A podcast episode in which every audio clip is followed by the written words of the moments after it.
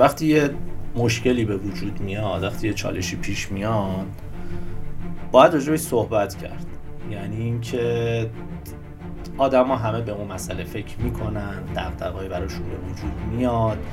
تو خلوت خودشون با همدیگه راجبش صحبت می‌کنن و این خیلی مهمه که یه فضایی رو ایجاد بکنی که آدما بتونن بیان بکنن دغدغه‌هاشون. هر حرکتی می‌کردیم یه عده بالاخره تو سوشال آره. از خجالتمون در میومد سال 91 تا سال 94 سالی بود که استارتاپ ها تو ایران جون گرفته بودن من اینا رو نبودم و ندیده بودم توی ایران. یعنی وقتی برگشته بودم نمی‌دونستم که اینا اینقدر بزرگ شدن و اینقدر مثلا جون گرفتن. حتی یادم یکی از بچه های شرکتمون بود که هر روز می‌خواست بره خونه اسنپ می‌گرفت و من نمی‌دونستم اسنپی وجود داره. فیلم کمی راننده داره. هر روز با رانندش تلفنی صحبت می‌کنه و اینجوری بودم چه آدم با کلاسیه که راننده خصوصی داره.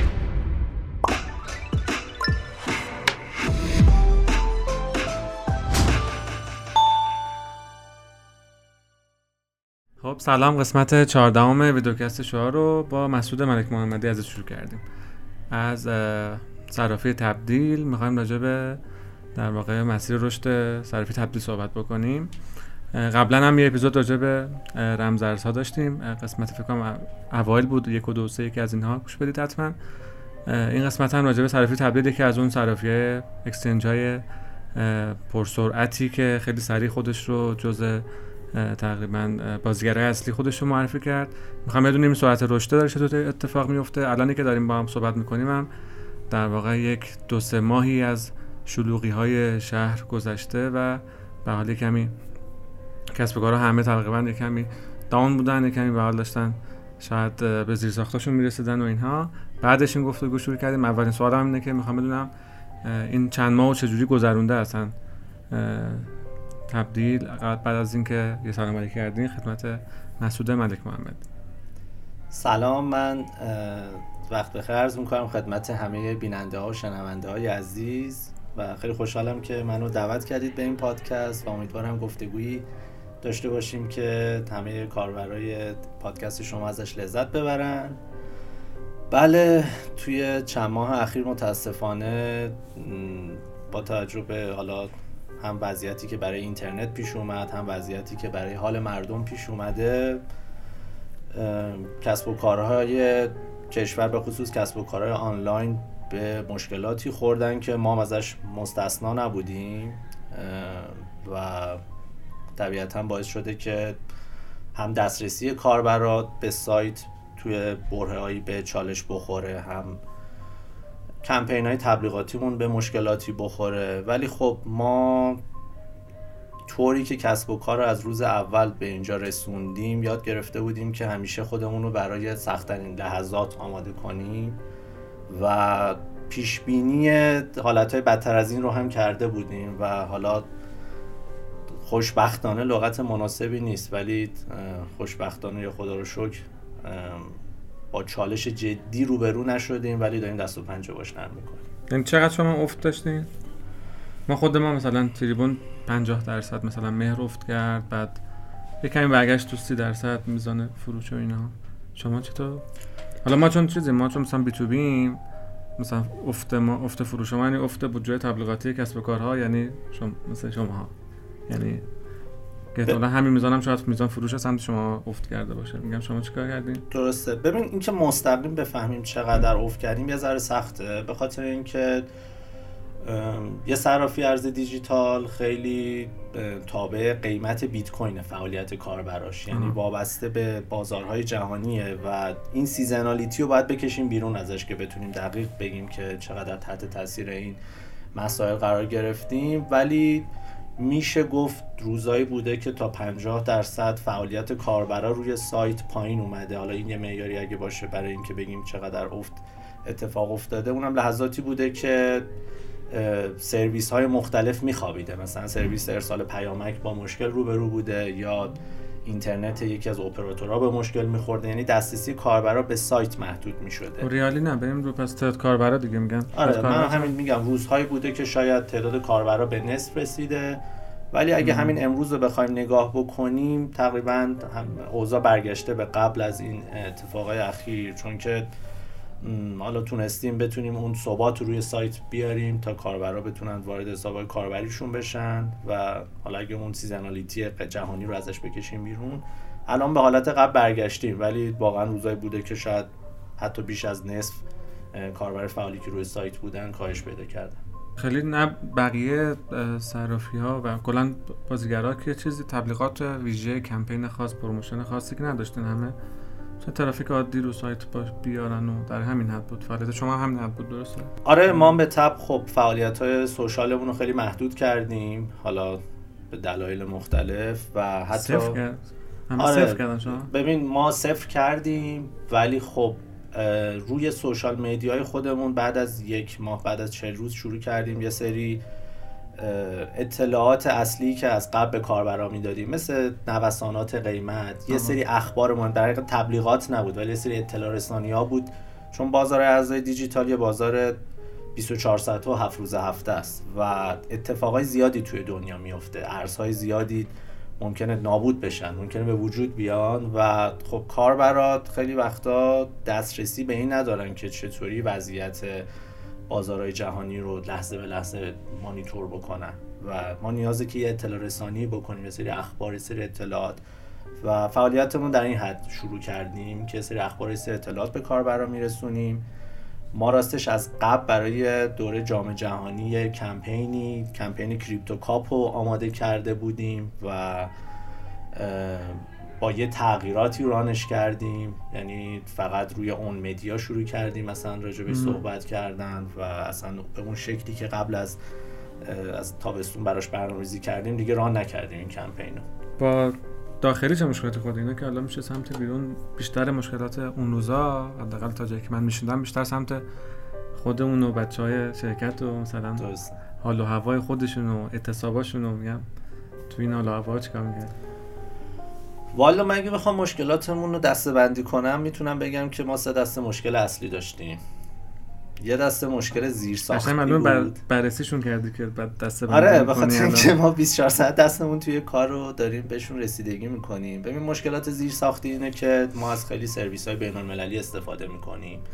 مثلا پشتیبانی آنلاین ما داریم. پشتیبانی 24 ساعته آنلاین که اون چت آنلاینمون خارجی. اون سرویسی که استفاده میشه حالا هم ایرانی شما روی بار داشتیم هم خارجیشو داشتیم فکر این لحظات رو کرده بودیم ولی خب تیم پشتیبانی ما خیلیشون از خونه پشتیبانی می‌کنن. یعنی ما وقتی پشتیبانی 24 ساعت آنلاین داریم اون پشتیبان ما از خونه داره پشتیبانی می‌کنه. و اون لازم با یه VPN وصل بشه به اون سرویس چت آنلاین که بتونه بیاد اون پشتیبانی رو انجام بده. و وقتی که اختلالی تو اینترنتش تو اون سرویس VPN اتفاق میفته خب این به چالش می‌خورد. سرویس SMS یه روزایی به چالش می‌خورد. سرویس پرداخت یه روزایی به چالش می‌خورد. یه روزایی app ما وصل نمی‌شد سایت ما وصل می‌شد. حالا خلاصه اینا مسائل زیرساختی. بود که به چالش خورد. مسئله دوم مسئله روحی همکارای شرکت بود. به خاطر اینکه ما الان تقریبا 80 90 درصد تیم تکمون بچه های دانشگاه شریف هستن. چند نفر بودین؟ ما حدودا نزدیک 60 نفر هستیم و تیم تکمون نزدیک 30 نفر هستش. و تیم بقیه اپریشن عملیات پشتیبانی م، یه 20 نفر بچه های پشتیبانی هستن یه 7 نفر بچه marketing هستن. اینا بچه هایی هستن که مستقیما توی شرکت کار می‌کنن. مثلا ما یه تیم ده نفری محتوا داریم که به صورت outsource. باشون کار می‌کنن. اونا رو من حساب نکردم. ولی آره دیگه بعدش هم بچه های مالی و حالا خود من میشیم کل شرکت ولی از لحاظ روحی خیلی از بچه ها به چالش خوردن به خاطر اینکه تجربه همچین مسائلی رو نداشتن. به خصوص بعد از حالا حواشی که برای دانشگاه شریف اتفاق افتاد که خیلی از بچه ها توی اون حاشیه قرار گرفته بودن و نمی‌دونستن اصلا باید چه واکنشی به این اتفاقا نشون. بدن و باعث شده بود که از لحاظ روحی بچه ها دل و دماغ کار کردن نداشته باشن یا براشون یه سری سوال پیش بیاد که اصلا چه تصمیمی تصمیم درسته چه بمونم برم چه چیکار. می‌کنم من اینجا آره برم. تازه اونا دیگه تصمیم آتیشون شده بود که بمونن برن و واقعا هم یه عده اینجوری شدن یعنی یه عده. اینجوری بودن که برنامه ما واسه موندن عوض شده می‌خوایم بریم و اصلا نمی‌خوایم کار کنیم دیگه و مسئله سوم هم همون مسئله کاربرا و ارتباطشون با سایت و حالا کمپینایی بود که مجبور شدیم که حذفشون کنیم و محدودشون بکنیم. و خلاصه اینکه ما تو سه تا جبهه داشتیم دست و پنجه نرم می‌کردیم با این اتفاق اخیر. تحریم که نشدید شما مثلا؟ جز این کسب کار تحریم شده ولی نه جبهه چهارم نه. آها از سمت کاربرای ایرانی منظورتونه فکر جهانی رو میگین نه نه. چون همیشه سر این مسائل جهان هم ما باید حواسمون باشه که تیرش به ما نخوره. نه حالا خدا رو شکر ما مثلا چرا ایمیل زدی؟ چرا خبرنامه زدی؟ مگه نمیدین همه آدم مردن میگن؟ دیگه ببین هر جور... این گفتگوها بود. حولمون قشنگ این گفتگوها بود. ولی خب سعی کردیم هم مدیریتش بکنیم هم خودمون رو توی کفش کاربرا بذاریم و طوری رفتار بکنیم که چالش جدی برامون ایجاد نشه ولی به اون موجی که کسب و کارهای حالا بزرگتر از ما یا کسب و کارهای قدیمی تر از ما اگه دقیقشه بگم نخوردیم. ولی چرا؟ هر حرکتی می‌کردیم یه عده بالاخره تو سوشال آره. از خجالتمون در میومده عجیب بود. خب یه کمی چون حالا من بیشتر از پیش از این گفتگو کم باید صحبت کردم یه سابقه خوبی توی مسائل لیدرشپی و آموزشش و یعنی منتورشیپش و اینا با مجید حسین نجات داشتین قبلا. اون اون دان شدن نیروهات میگم کمی مثلا حال و هواشون مثلا انگیزشون اینا اونا رو چجوری داشتی؟ یعنی چجوری سعی کردی درستش بکنی؟ و اصلا شد یا درست شد یا نه؟ اصلا دست ما نبود خیلی مثلا یه باید زمان میگذشت خود به خود مثلا یه کمی اوضاعشون کمتر بترشه ببین یه تجربه که حالا من توی کار قبلی داشتم و حالا توی همین کار بهم کمک کرد اینه که وقتی یه مشکلی به وجود میاد وقتی یه چالشی پیش میاد باید راجبش صحبت کرد. یعنی اینکه آدما همه به اون مسئله فکر می‌کنن دغدغه‌ای براشون به وجود میاد. تو خلوت خودشون با همدیگه راجبش صحبت می‌کنن. و این خیلی مهمه که یه فضایی رو ایجاد بکنی که آدما بتونن بیان بکنن دغدغه‌هاشون ولو اینکه شما هیچ راه حلی نداشته باشی. ولو اینکه شما عمل کرده حتی قابل دفاع نباشه در مقابل این چالش ها و ما پنج شنبه ها صبح یه جلسه داریم به اسم آل هنز این یه اصطلاحیه که همه کارکنای شرکت توی این جلسه شرکت می‌کنن. و هر کی هرچی می‌خواد می‌تونه بگی حالا بیشتر تایم جلسه رو من صحبت می‌کنم. ولی ما از همون هفته اول از توی شهریور تا الان هر هفته راجع به حسمون صحبت می‌کنیم. یعنی روزهایی بوده یعنی هفته هایی بوده که کل جلسه به این گذشته که هر کی تو دو دقیقه حسشو بگه. و نه کسی دفاعی می‌کرد نه کسی مخالفتی می‌کرد نه کسی جوابی می‌داد و اینکه آدما حسشون رو بگن و ببینن که حس و حالی که دارن بین همدیگه مشترکه این خیلی کمک می‌کنه واسه اینکه من بتونم حالمو مدیریت بکنم.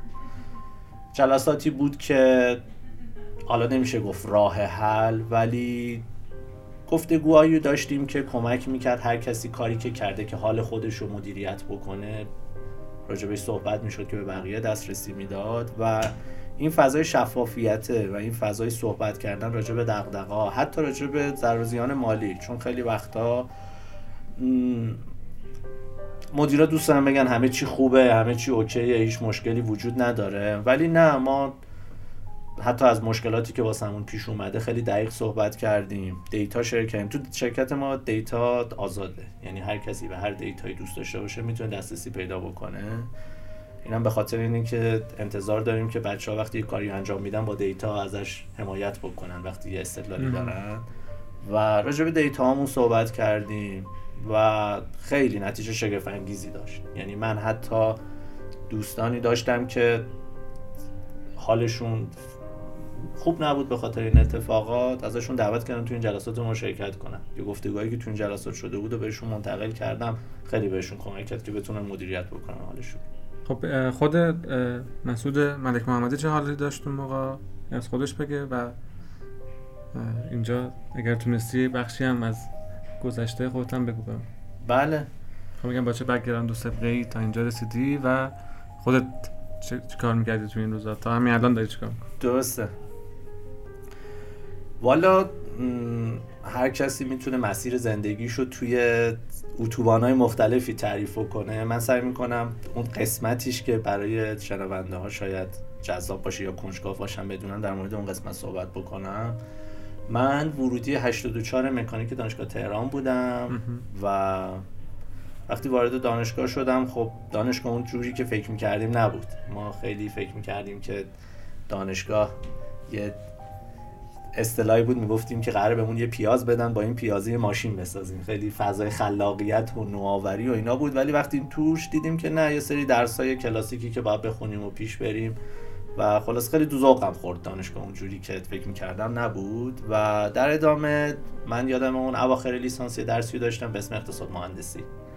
و با مفاهیم اقتصادی یه ذره آشنا شدم. همزمانی که از دوستان بود که تو فضای بورس مشغول بود ما رو با بورس آشنا کرد و اینا. خلاصه من به همراه یکی دیگه از دوستان که حالا هم ورودی بودیم خیلی به حوزه مالی علاقه من شدیم. و رفتم به سمت تحلیل بازارهای مالی تحلیل تکنیکال یاد گرفتم وارد بورس شدم و تصمیم گرفتم که تو حوزه مالی هستم. هنوز دانشجویی؟ اینجا هنوز دانشجو هم و من درسم سال 89 تموم شد. آره از 84 تا 89 تموم شد. و تو این فضا شروع کردم وارد بورس شدن و تحلیلیات گرفتن. با دو تا دوستان یه سایت رو انداختیم به اسم کافه اقتصاد. تحلیل سهمای بورسی رو رایگان تو این سایت میذاشتیم. اون موقع ها من با معنی SEO آشنا نبودم. ولی یادمه که متنی که توی اون سایت می نوشتم با وردپرس یه سایت آورده بودیم بالا. یه طوری شده بود که مثلا شما تحلیل technical رو search می‌کردید ما یک گوگل بودیم. یا نمی‌دونم اسم سهام مثلا ملی مس رو search می‌کردید ما یک گوگل بودیم. و به شکل کسب و کار بهش نگاه نمی‌کنیم بیشتر به شکل یه سرگرمی بود که دوست داشتیم یه چیزی که خودمون بلدیم رو در اختیار دیگران بذاریم. و از طریق همین سایته و این تخصصی که یاد گرفته بودم من وارد یه کارگزاری شدم و مدیر تحلیل اون کارگزاری شدم و دیگه کارم تو حوزه مالی بود.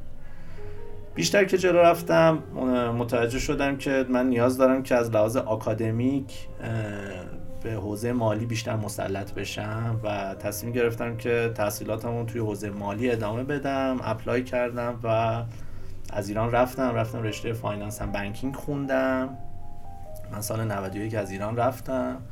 سال 94 برگشتم. من دفاعم روز برجام بود. یعنی 4 April قشنگ روز برجام سیزه به در بود. دفاعم بود و دو هفته بعد از اینکه درسم تموم شد برگشتم. با اینکه PhD هم fund گرفته بودم و اوضاعم خیلی ردیف بود ولی خیلی هیجان اینو داشتم که بیام وارد بازار کار بشم و بیام. حالا اون موقع با اصطلاح کارآفرینی به این شکل آشنا نبودم ولی دوست داشتم که دستم توی کار باشه. خلاصه برگشتم و توی همین حوزه مالی مشغول شدم. حدودا یه سال و نیم مشغول بودم توی حوزه مالی و توی این گیرو دادم. با یه سری بچه های استارتاپی ایران آشنا شدم. چون سال 91 تا سال 94 سالی بود که استارتاپ ها تو ایران جون گرفته بودن نسل اول کالا کافه بازار بله. اسنپ اومده بود. من اینا رو نبودم و ندیده بودم توی ایران. یعنی وقتی برگشته بودم نمی‌دونستم که اینا اینقدر بزرگ شدن و اینقدر مثلا جون گرفتن. حتی یادم یکی از بچه های شرکتمون بود که هر روز می‌خواست بره خونه اسنپ می‌گرفت و من نمی‌دونستم اسنپی وجود داره. فکر کنم راننده داره. هر روز با رانندهش تلفنی صحبت می‌کنه و اینجوری بودم چه آدم با کلاسیه که راننده خصوصی داره ولی داره پیش ما کار می‌کنه. خلاصه یه سفری بود یا این سفرهای بومگردی با حسام آرمندهی رفتیم از دوستان هستن. و اونجا بود که بیشتر با داخل استارتاپ ها و فضای کسب و کار آنلاین من آشنا شدم و تصمیم گرفتم که ادامه راه و وارد این مسیر بشم. همون موقع اون خبر والویشن 150 میلیون دلاری دیجیکالا مثلا در اومده بود و همون شرکتی که من توش بودم اتفاقا اون والویشن رو انجام داده بود. و به صورت اتفاقی با علی بابا آشنا شدم. یعنی یکی از دوستان که توی علی بابا کار می‌کرد گفت ما می‌خوام با یه سرمایه گذاری مذاکره بکنیم. نمی‌تونیم شرکت ارزش گذاری بکنیم. من برای به عنوان یه پروژه ارزش گذاری علی بابا رو برداشتم. و در طول این پروژه حالا من کار رو انجام دادم. ولی یه چیزی که مشاهده کردم این بود که شرکت خیلی به مفاهیم مالی آشنا به مفاهیم حسابداری آشنا بود. خیلی هم طبیعیه چون مالی چیزیه که آدم خیلی بهش دسترسی ندارن و یه روزی من به اون دوستم گفتم که من دوستم با مدیر عامل شرکت صحبت بکنم یه سری فیدبک بهش بدم چون حیف انقدر پتانسیل وجود داره که من می‌بینم ولی مثلا باش ازش استفاده نمیشه. خلاصه من با ماجید حسین نژاد یه جلسه داشتم و سال 95 من یه سری صحبت ها باش کردم گفتم این کار بکنید این کار بکنید. مجید گفت خب چرا خود نمی این کار رو بکنی؟ و منم چون خیلی دوست داشتم وارد این حوزه بشم دیگه قبول کردم و تو سمت مدیر توسعه کسب و کار علی بابا کارم رو شروع کردم. و تا سال 98 هم توی علی بابا بودم. همزمان با ورودم به علی بابا با یه گفتگوی آشنا شدیم به اسم گفتگوی تحول و ادبیات راهبری. که خیلی با مجید دورهای مختلفش رو شرکت کردیم.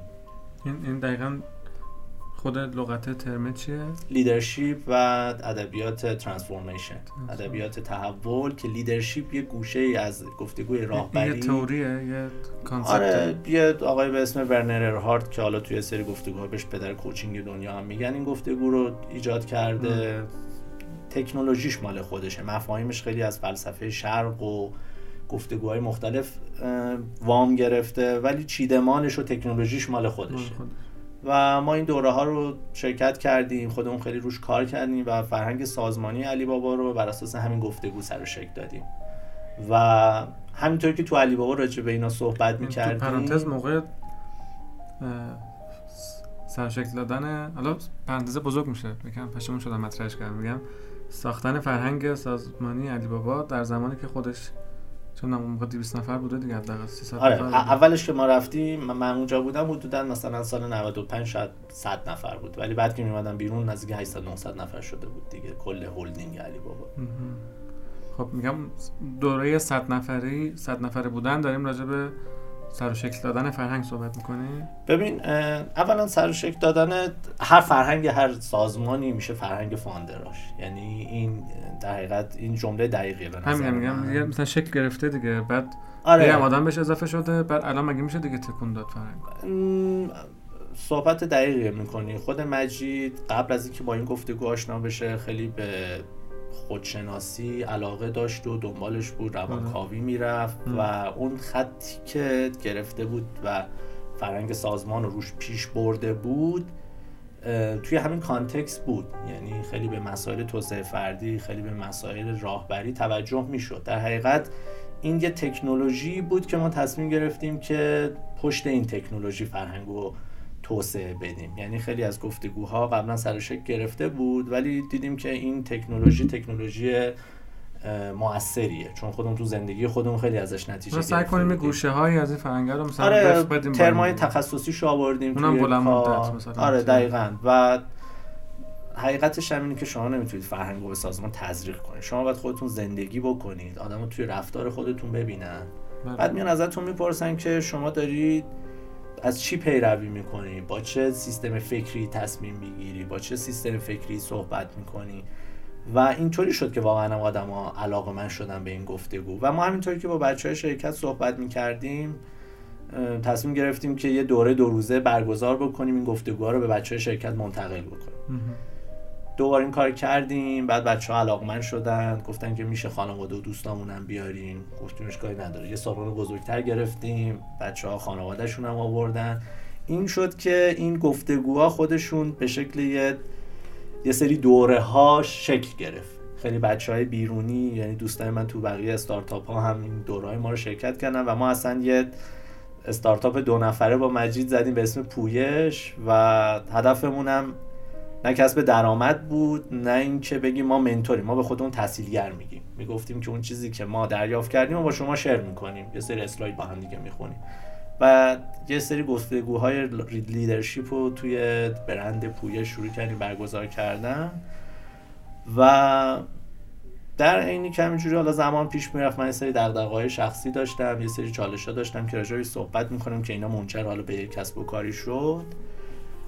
دو تا از دوستان بودن که دو تا از این دوره ما رو شرکت کرده بودن و تو یکی از این دوره ها من راجع به همون دغدغه‌های کسب و کاریم صحبت کردم و دیدم چقدر به دغدغه‌های اونا نزدیکه. اونا هم انگار از یه زاویه دیگه به همین مسئله نزدیک شده بودن و بعد از اون دوره با هم دیگه قراری گذاشتیم و با هم دیگه صحبت کردیم و اینجا بود که استارت تبدیل خورد و ما زمستون 98 تبدیل و استارت زدیم.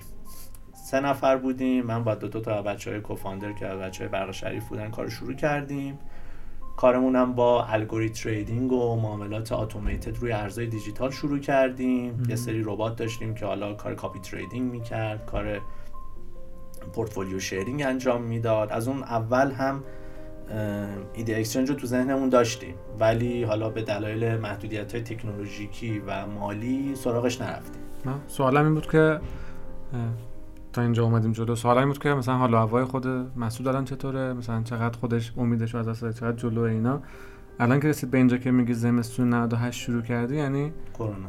یعنی کرونا و بعد از مثلا شلوغی آبان و احتمالا کرونا هم داره میاد و ترور و هواپیما هم داریم اونجا. یعنی میگم تو که آره، اونجا اونجا باز کارآفرینی رو شروع می‌کنی میگم الان پس حالت خوبه همچنان. امیدت خیلی آره آره. آدم پر امید و اینا هست. متوجهم چی میگی؟ ببین حالا یه قسمت جالبش هم میگم من همیشه دوست داشتم کارآفرینی بکنم.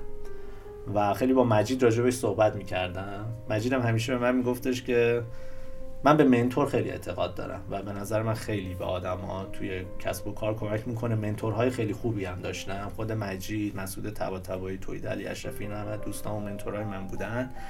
مجید همیشه به من میگفتش که جون مادرت اگه می‌خوای کار کنی پر کسی تا ابد اینجا بمون. هر وقت رفتی برو کار خودت را بنداز و من همیشه بهش می‌گفتم که خب من هر وقت به یه ثبات مالی رسیدم وقتشه که برم کار خودم رو شروع بکنم. و مجید میگفتش که نه هر وقت که چیزی واسه دست دادن نداشته باشی کار خودت شروع می‌کنی و واقعا هم همچین چیزی شد. من فکر کنم اگه اشتباه نکنم بهار 98 بود که وارد یه پروژه شدیم که من تقریبا تمام پسندازم و از توی بورس من پسندازم همه توی بورس بود چون تخصصم مالی بود داراییام همه توی بورس نگهداری کردم و تقریبا تمام پسندازم که بیشتر یه میلیارد بود توی بورس کشیدم و آوردم توی این پروژه قرار بود به صورت قانونی ماینینگ کنیم. رفتیم ماینر قانونی وارد بکنیم که اینا رفت توی گمرک و موند و به بیقانونی خورد و اینا تموم شد رفت. هرچی پول و پسنداز داشتم من تموم شد رفت. دوره بود که بورس هم هر روز می‌رفت بالا و بالاتر. یعنی من یادم دوستاییم که با هم دیگه مثلا سبد میبستیم و سهام میخریدیم داراییشون ده دوازده برابر شد و من هر روز ناامیدتر می‌شدم که این ماینرهایی که قانونی وارد می‌کنیم و بتونیم استفاده ازشون بکنیم. و من کار وقتی شروع کردم که هیچی نداشتم. یعنی دقیقا حس 18 سالگی رو داشتم. نه کار داشتم نه پس‌انداز. دقیقا تو 18 سالگی هم آدم نه کار داره نه پس‌انداز. و کاری که شروع کردیم اتفاقا یه خاطره جالبم بگم برای آدم ها شاید جالب باشه. ما کاری که شروع کردیم خودمون کارمون رو با همین algo trading و portfolio sharing و اینا شروع کردیم. و جلوتر که رفتیم تصمیم گرفتیم که exchange رو launch کنیم و به خاطر تکنولوژی که develop کرده بودیم خیلی می‌تونستیم بدعت بیاریم توی exchange به خاطر این ربات هایی که برای اون algorithm trading و اینا develop کرده بودیم. بحث بازارگردانی و یه سری کارهایی که بقیه دستشون ازش دور بود. ما می‌تونستیم با کیفیت انجام بدیم. خلاصه ما اینو چراغ خاموش develop کردیم. یعنی ما تابستون 99 استارت exchange رو زدیم. MVP پاییز 99 اومد بالا. یعنی مثلا 4 5 ماه بعد اومد بالا. بعد من یه روز رفتم به مجید گفتم که مثلا مجید ما یه اکسچنج هم زدیم در کنار این کاری که کردیم. بعد مجیدم گفتش که وای چرا این کارو کردید و این کار اصلا مال شما نیست و شما این کاره نیستید و اون سال کارآفرین نمونه کشورم شده بود. یعنی تو همون همش یلداه که آره آره تو همون حال هوای کریپتو هم بود و خیلی دسترسی پیدا کرده بود و اینا. ما هم سه نفر بودیم پولم نداشتیم هیچی هم نداشتیم. مجیدم می‌گفت مسعود دلم میسوزه رفتی خودتو بدبخت کردی و این کارو شروع کردی و اینا. حالا بنده خدا با دیتا که اونجا داشت. و ما اینطوری بودیم که نه ما می‌خوایم. یعنی تنها جوابی که واسش داشتیم اینه که من خیلی دوست دارم ما خیلی دوست داریم با کلام به تو ثابت کنیم که می‌تونیم ولی تو عمل باید ثابت بکنیم و خلاصه می‌خوام بگم که یکی خواستم بود. خواستم باعث میشه که دیگه نابسامانی رو نبینی. یکی هم که من مجبور بودم. یعنی اینکه حالا اون دو نفر کوفاندر دیگه سنشون از من یه 7 سالی کمتر هسته. شاید برای اونا خیلی دنیا متنوعتر و پرفرصتر باشه. ولی من یه احساس من مجبورم داشتم. و انگار به جز این که موفق بشیم راه دیگه ای برام تعریف نشده بود و راهش رو پیدا کردیم. کرونا بود. اون حوادثی که بهش اشاره کردی بود. ولی من مجبور بودم که کار رو در بیاریم و کار در آوردیم. ما تقریبا پاییز 99 اوایل زمستون 99 launch کردیم. یه دو سه ماه friends and family دوست و خانواده و اینا روی سایت بودن و تقریبا عید 1400 دیگه شروع کردیم روش marketing کردن و کار تبلیغاتی کردن. ما عید 1400 هزار تا کاربر داشتیم عید 1401 250 هزار تا کاربر داشتیم و الان بیشتر نیم میلیون کاربر داریم توی زمانی که زمستون crypto ه. یعنی سال 99 سالی بود که crypto خیلی رشد کرد. و ما توی سالهایی که خیلی هم شرایط محیطی مناسب نبود برای رشد یه رشد خیلی نجومی رو تجربه کردیم و تقریبا الان به رده سوم بازار رسیدیم از بین اکسچنج داخلی از لحاظ حجم معاملات. ولی حالا از تنوع و کیفیت محصولی که ساختیم اینو کاربرا باید نظر بدن ولی تونستیم تمایزات جالبی ایجاد کنیم. فکر می‌کنی یعنی تو هنوز جواب ندادم ولی حال محسود چطوره؟ راستش آره.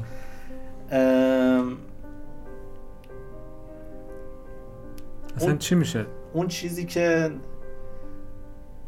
سوال خوبی پرسیدی. به نظر من مهم نیست چی میشه. به نظر من مهم اینه که ما چیکار می‌کنیم. یعنی من یادم اون زمانی که کرونا آمده بود همه می‌گفتن که چی میشه. خب من همچنان با علی بابا رابطه نزدیکی داشتم. با بچه های علی بابا بودم. خب اونام ضربه میخوردن از این. بله. و همینجوری بودن که چی میشه. ولی حرفی که ما اون موقع می‌زدیم اینه که مهم نیست چی میشه. مهم اینه که ما بعد از این که از این بحران عبور کردیم چیکار بکنیم. چون می‌دونی آدما همیشه سوالشون اینه که چی میشه. آیا من این رابطه رو می‌تونم تشکیل بدم؟ آیا من دانشگاه قبول میشم؟ آیا من توی این شرکت استخدام میشم؟ آیا من سرمایه جذب می‌کنم؟ سوال اصلی اینه که بعد اینکه سرمایه جذب کردی چیکار کنی؟ بعد از اینکه به این آدم رسیدی چیکار کنی؟ بعد اینکه دانشگاه قبول شدی چیکار کنی؟ برای همین من خیلی رو کاری که می‌خوایم بکنیم تمرکز کردم تا اینکه الان چی میشه. چون هر چیزی که بشه مهم اینه که ما بعدش باید چیکار بکنیم. و این روشیه که ما تو تمام این چند سال باش اومدیم جلو و حال منم جدا از حال مردم نیست. ولی خب چیزی که من یاد گرفتم اینه که عمل کردم و از احساساتم جدا بکنم. یعنی من غم رو تجربه می‌کنم ناامیدی رو تجربه می‌کنم. راهی نداشتن رو تجربه می‌کنم ولی عمل کردم و به دستش نمیسپرم و این یه تمرینه. ما خواستم بگم شبیه شوهر بود خودش چجوری این کار می‌کنی باید ببینیش. باید ببینیش بهش آگاه باشی در موردش صحبت بکنی. حالا مدلی که من بزرگ شدم. آره می‌دونید بعضی وقتا آدم می‌خواد اینا رو انکار کنه می‌خواد تکذیب کنه میگه نه من ناراحت نیستم من غمگین نیستم من اوکی هم میشه. نه. فقط آگاه هم که من دارم اینا رو تجربه می‌کنم ولی دلیل نداره که اقداماتم رو بهش وصل بکنم. این مغز خیلی قدرت داره. شما وقتی به مغز یه هدف بیشتر نداره. هدفش بقاه مغز نه دنبال توسعه است نه دنبال رشده نه دنبال پوله نه دنبال جاه طلبی مغز فقط دنبال بقاست. بقا واسش چی تعریف میشه؟ گذشته. چرا؟ چون شما تو گذشته بقا پیدا کردی که به حال رسیدی و مغز می‌خواد گذشته رو تکرار بکنه چون این یعنی بقا این یعنی بقا. و شما وقتی به مرز این جدا شدن از گذشتت می‌رسی یعنی می‌خوای کاری رو بکنی که تو گذشته انجام ندادی مغز همه ظرفیتش رو استفاده می‌کنه که شما رو تو اون مرز نگه داره.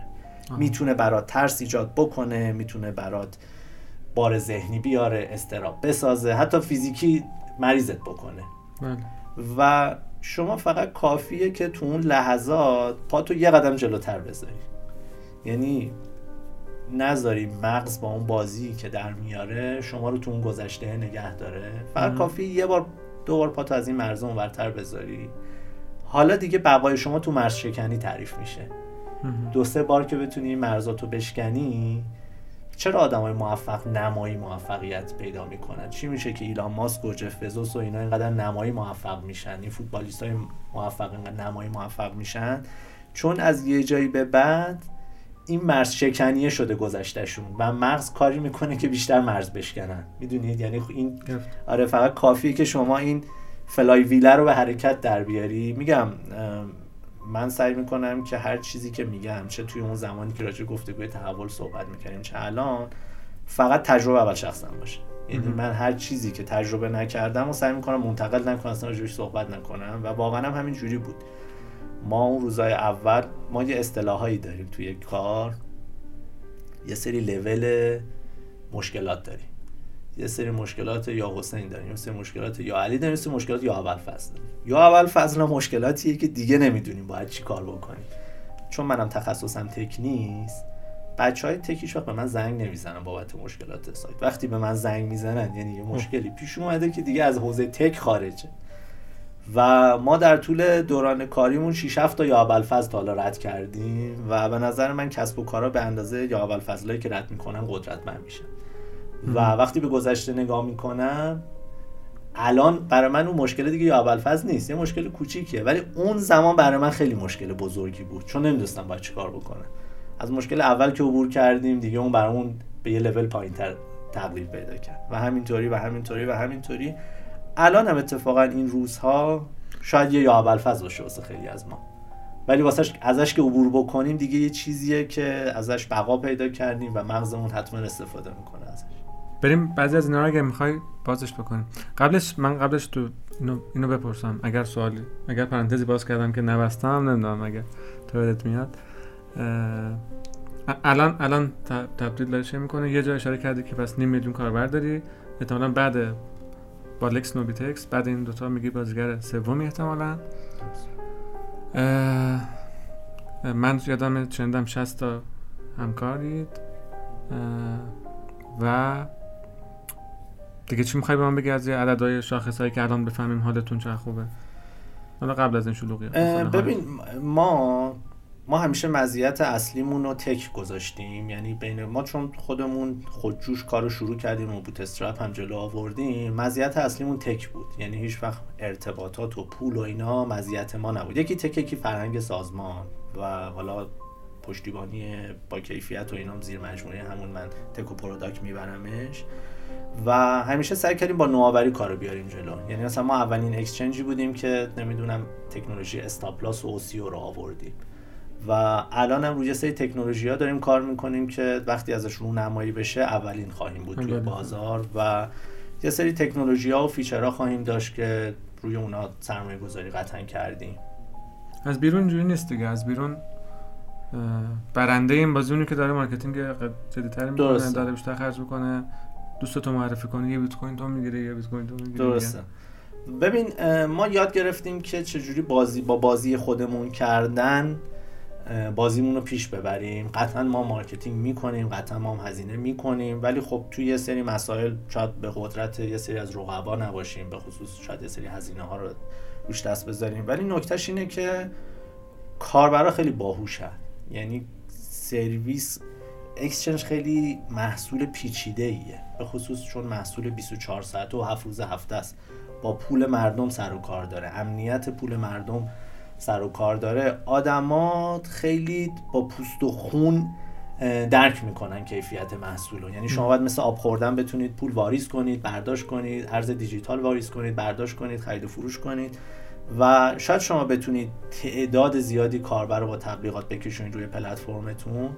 ولی نمی‌تونید یه تجربه بد و بیشتر از یه حدی به کاربر القا کنید. یعنی کاربر به سرعت پلتفرمش رو عوض می‌کنه. خیلی هم کار راحتیه براش. میره روی exchange ثبت نام می‌کنه با دو تا کلیک دارایی شما منتقل می‌کنه. برای همین ما پای تجربه کاربر خیلی وایستادیم و حالا من جلوتر از هم میگم ما چی شد که exchange رو انداختیم با چه دغدغه‌ای رو انداختیم؟ ما با همون فرمونم داریم میریم جلو. مگه بخوام یه ذره از تاریخچه داستانم بگم که چی شد اصلا. الان پس میگه اون چیزی که اون چیزی که کار می‌کنه اون advantage است میشه مثلا خود tech, tech و پای کاربر وایسادن. پای این وایسیم که تا کاربر واقعا یه تجربه با کیفیتی بکنه. این tech نتیجه‌ش میشه اون feature هایی مثل چیزایی که معرفی کردی؟ میشه کیفیت سرویس. پشتیبانی هم من زیرش حتی tech می‌ذارم اینجا. میگم tech و product. و سرویس هایی که کاربر به خاطرش دارن میرن سراغ exchange های بین المللی یعنی سرویس هایی که کاربر انتظار داره تو exchange داخلی اصلا وجود نداره و ما با اضافه کردن اونا حالا مزیت های رقابتی هم داریم دیگه. تنوع ارزی میشه گفت سرویس های مختلفی که داریم. باعث میشه که تجربه خیلی با کیفیتی واسه کاربر بسازیم. پس من اینطوری فهمیدم که انگار توی کلمه هم تجربه تجربه کاربری خوبه اون چیزیه که می‌خوای احتمالا بهش برسی که خب چیز دیگه میگم خیلی کلمه کلمه که در گفتنش خب ساده است ولی ده ها متغیر کنار هم داره تجربه رو می‌سازه خب اون تو این تجربه کجاهاش برات خیلی مهمترین؟ من شد من کاربر تجربه خیلی جدیدتری تو روش متمرکز بودی که من ارائه بدی. که این گفتی احتمالاً نزدیک مثلا دریمینگ یک رویایی که باهاش تبدیل و ساختی احتمالاً شکل گرفته. دقیقا من اگه بخوام بگم که به دنبال چی هستیم باید بگم که چرا شروع کردیم که رسیدیم به اون چیزی که می‌خوایم دنبالش باشیم. ببین من به خاطر تخصصی که داشتم همه آدما از من پرسیدن چی بخرم. چه سهامی بخرم الان دلار بخرم سکه بخرم. حتی مامان خود من از من می‌پرسید که پولمو تو کدوم بانک بذارم که سود بیشتری بگیرم. و من اینطوری بودم که بابا این صد میلیونت بین این بانک و این بانک این یک درصد فرقی که توی سودش داره سالی یه میلیون تومن میشه و تو این ریسک بزرگ رو بین این مؤسسات های مالی برمیداری واسه اینکه پولتو جابجا کنی. و چیزی که ما دیدیم اینه که آدما سوال جواب با کیفیتی برای این سوال با پولم چیکار بکنن نداره بله. و ما جایی که وایستادیم این بود که ما می‌خوایم یه پاسخ قدرتمند به این سوال با پولم چیکار بکنم داریم و شروع هم راه های سرمایه گذاری در حوزه کریپتو میدیم. ببین ما ما آدما رو دو, دو قسمت کردیم. گفتیم که یه سری آدمایی هستن که خودشون متخصصن. میگن من می‌دونم چی بخرم کی بخرم ولی جایی نیست ازش بخرم. اون چیزی که می‌خوام بخرم اون ندارم. نمیشه ارلی اداپتورا دیگه؟ آره ما گفتیم ما به اینا زیر ساخت میدیم که اکسچنج شد سرویسی که به اینا ارائه می‌کنیم. یعنی یه زیر ساختی میدیم که آدما بتونن اون چیزی که می‌خوان اون جایی که می‌خوان رو بخرن. یه سری دیگه از آدما هستن که تخصص ندارن. ما گفتیم به اینا سرویس میدیم. سرویسمون اون سرویس سبدگردانی بود که بر پایه الگوریتم های حالا هوش مصنوعی آدما بتونن پولشون توی صندوق سرمایه گذاری بذارن که چندین برابر سود بانکی بتونن سود بکنن. یا یه سرویس دیگه که ما الان داریم روی exchange بالا میاریم اینه که امکان portfolio sharing به آدما میدیم. یعنی من حساب کاربریمو به شما وصل می‌کنم شما متخصصی trade می‌کنی هر چی برای خودت خرید و فروش کردی برای منم این همون کاپی میشه. چون خیلی وقتا آدما به دوستاشون که توی بورس هم میگن ببین هیچ کاری نکن. پول من همون چیزی که واسه خودت می‌خری برای منم بخر. ولی این زحمت زیادی داره به این سادگی نیست. خلاصه ما گفتیم که با آدمایی که تخصص دارن زیر ساخت میدیم که شد exchange و آدمایی که تخصص ندارن بهشون سرویس میدیم که میشه حالا اون صندوق های سرمایه گذاریمون که بر پایه algorithm trading کار می‌کنه یا فیچرهایی روی سایت که به آدما کمک می‌کنه که از تجربه تخصص آدمای متخصص استفاده کنن. و این که ما داریم به کدوم سمت میریم به سمتی داریم میریم که به آدما این امکان رو بدیم که از طریق توانمندی مالی بتونن دقدقه رو رفع کنن. می‌دونید چون ما می‌بینیم که اون آدما به خاطر نیاز مالی خیلیشون کاری که دوست دارن رو نمی‌تونن انجام بدن. شاید شما عکاسی علاقه داشته باشی باش بعضی خیلی کار مختلف علاقه داشته باشی. ولی به خاطر نیاز مالی نمیرون کاری که دوست داری رو انجام بدی. یا اصلا دغدغه این که پس اندازمو چی کار کنم باعث میشه شما روزی ده بار قیمت دلار رو چک کنی. ده بار نمی‌دونم بس خودت بپرسی آیا برم توی بورس نرم توی بورس برم توی بورس. و نتونی موثر و متمرکز روی کاری که می‌کنی باشی. و اون رویای ما این بود که آدما بدون هیچ دغدغه‌ای بتونن کاری که واقعا دوست دارن رو انجام بدن. و دغدغه حفظ ارزش داراییشون و دغدغه رشد پسندازشون رو نداشته باشن. پس این رویایی که ما پاش وایسادیم و اکسچنج یکی از راههایی هستش و یکی از زیرساختهایی هستش که به این کمک می‌کنه. تنها زیرساخت نیست. ما داریم روی زیرساختهای متنوعی کار می‌کنیم که این هدف نهایی رو بهش برسیم هدف اونه که آدم‌ها هیچ دغدغه‌ای بابت حفظ ارزش دارایی و رشد پسنداز نداشته باشه. و البته پشت همه اینها مسئله امنیت هم هست. یعنی خیلی مهمه که توی یه فضای امنی بتونیم این کارو بکنیم. ما خیلی وقتا می‌تونیم خیلی کارها انجام بدیم. که این سرعت این رشد خیلی خیلی سریعتر از اون چیزی که الان هست باشه.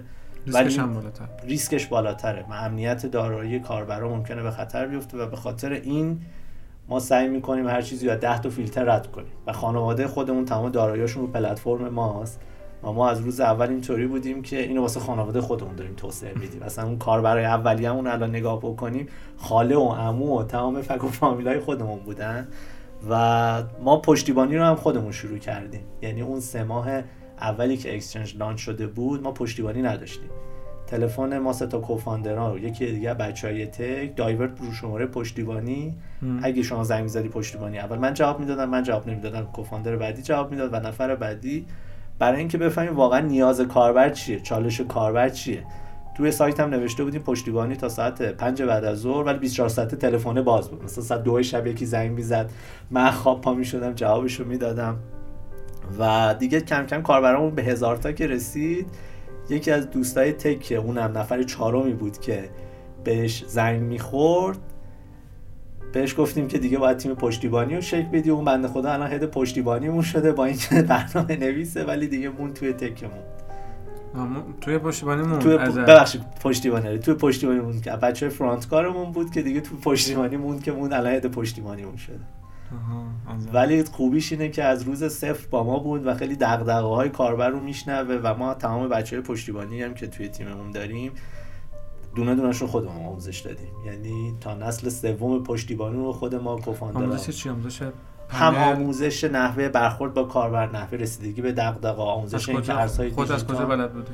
هیچی خودمون طوری همیشه میگم. یعنی استدلال خودت بود آره استدلالمون این بود که اون ببین خب ما با این صنعت آشنا بودیم. خودمون تریدر بودیم به مسائل فنیش آشنا بودیم. نیاز کاربرم نیاز آره مسائل فنیشو بلد بودیم. مسائل مثلا تخصصی کال سنتر رو بلد بودیم اگه. از مشاور استفاده کردیم. اینکه مثلا چجوری شیف بندی کنیم چجوری ولی من قشنگ یادم سر این که حتی وقتی تلفن رو برمیداریم بگیم سلام چطور می‌تونم کمکتون کنم یا سلام در خدمتتونم بحث می‌کردیم که کدوم مثلا احساس بهتری به کاربر میده و میگم ما یه استدلال داشتیم اون که طرف مقابل پدر مادرمونه. با این استدلال پشتیبانی رو ساختیم محصول رو ساختیم تجربه کاربری رو ساختیم.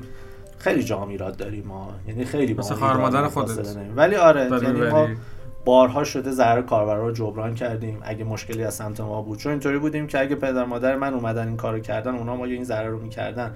ما راضی بودیم که تقصیر اونا باشه یا می‌گفتیم که از محصوله و ضرر کاربر رو بارها و بارها جبران کردیم. هر باری ما حس کنیم که مشکلی توی سایته که باعث اون ضرر شده قیمت جهانی نوسان می‌کنه اون ضرر ضرر طبیعی این صنعت. ولی اگه مشکلی توی سایت باشه که باعث ضرر کاربر باشه ما همیشه جبران کردیم. خب هم همون کاربره؟ که ضرر کرده این چیزا رو خیلی کار برای همه اما می‌خوان جبران کنن. ولی ما خیلی مسئولیت با تو هم یه تعداد خوبی نیروی پشتیبانی داری میگم اینکه بتونه یعنی کاربر عصبانی شما کم نداری حتما. یعنی نه اتفاق آره. شما وقتی که پول درگیره اولین چیزی که به ذهن می‌رسه فوشه یعنی ما الان تو مصاحبه من همچنان با همه بچه‌ای که وارد تبدیل میشن مصاحبه می‌کنم. یعنی همه مصاحبه ها مصاحبه آخرشون از کانال خود من میگذره. یکی از سوالایی که با کاربرام با بچه پشتیبانی ازشون می‌پرسم اینه که OK اگه فوش بشنوی یا اگه یکی بهت فوش بده چه احساسی پیدا می‌کنیم ما با پشتیبانی سایت های دیگه مثل علی بابا اینا صحبت می‌کنیم. اینطوری که این فرهنگی که باید واسه آدما ساخت. یعنی آدما وقتی که بهشون فشار میاد بخصوص وقتی پولشون در خطره یا ریسکی نسبت پولشون احساس می‌کنند. هر واکنش غیر قابل پیش بینی انجام میدن و بچه های ما خیلی فوق العاده این مسئله رو handle می‌کنن به خاطر اینکه این روح این که فکر کن خواهر برادر و خانواده خودت اونور بازیه برای همه بچه همین داره کار می‌کنه. یا داره کار می‌کنه. یا میگم کلا نرخ ریزش نیروهای پشتیبانی کلا بالاست. باز شما خیلی بالاتر نیست. نه ما, ما, ما تقریبا خیلی کم تا حالا از همون بچه ها جدا شدن. و نسل اولمون تقریبا همشون هستن.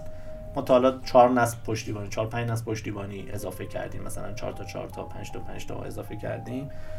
و خیلی نرخش پایین بوده. به خاطر اینکه راجعش صحبت می‌کنیم و به خاطر اینکه ما هیچ وقت به آدمای پشتیبانی نگفتیم. ببین این وظیفته که تو فوش بشنوی و جواب کاربر رو بدی. ما هیچ وقت اینجوری برخورد نکردیم. این اون جاییه که داریم بچه ها رو از خودمون و از کاربرا جدا می‌کنیم. ولی همیشه اینجوری صحبت کردیم که ببین اون کاربر نه مشکلی با ما داره نه مشکلی با شما داره. دغدغه‌منده برای اون پولش زحمت کشیده اون پولش رو با هزار زحمت جمع کرده و احساس ریسک می‌کنه که داره این رفتار رو می‌کنه. و وقتی کار بچه های پشتیبانیمون خودشون رو توی موقعیت قرار میدن این باعث میشه که با یه انرژی خاصی جواب کاربر رو بدن.